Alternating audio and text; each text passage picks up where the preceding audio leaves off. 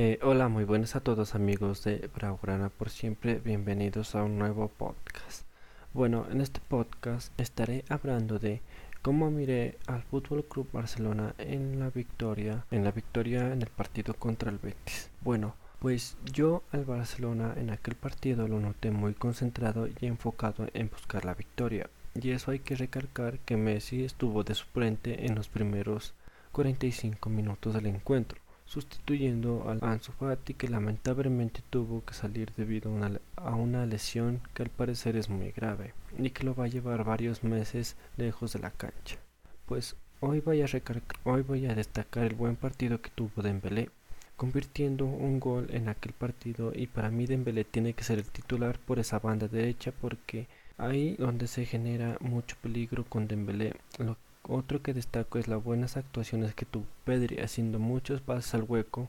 jugando una gran parte del partido, pero el que sigue sin encajar es Griezmann, donde ha tenido un penal, pero por desgracia no lo ha podido convertir. Pero ha hecho un gol en ese, en ese partido, pero eso sí, con el arco vacío.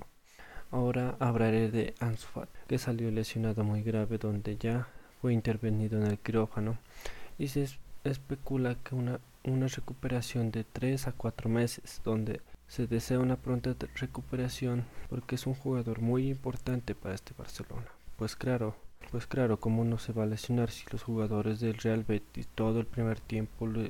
se la estuvieron, lo estuvieron pegando y pues eso lo, eso ocasionó una lesión que tuvo hace, uno, hace unos años y donde estuvo un año fuera de las canchas, pero ojalá esta vez no fue así y mucha fuerza Ansu que mucho más fuerte. Pues sigamos, en el segundo tiempo ha entrado Lionel Messi por el lesionado Ansu, donde desde ese momento se revolucionó ese partido, que hubo más movilidad y con Jordi Alba más activo, donde hizo un pase para Messi donde la dejó pasar para que Griezmann pudiera así por fin convertir un gol y luego hubo una mano dentro del área donde Messi ejecutó muy bien ese penal sin, que Claudio Bravo, portero del Betis y ex del Barça, no pudiera hacer nada. Y luego de un pase muy bueno de Sergio Roberto filtrando, hizo su segundo gol definiendo como un dios con mucha puntería y mucha fuerza, porque si Bravo hubiera metido las manos se las arrancaba. Pues ¿Qué más puedo destacar? Las, muy buenas actuaciones que están teniendo los más jóvenes como Dembélé, Trincao, Pedri, donde estos últimos la están rompiendo y espero que sigan así, para que siga así este Barcelona y,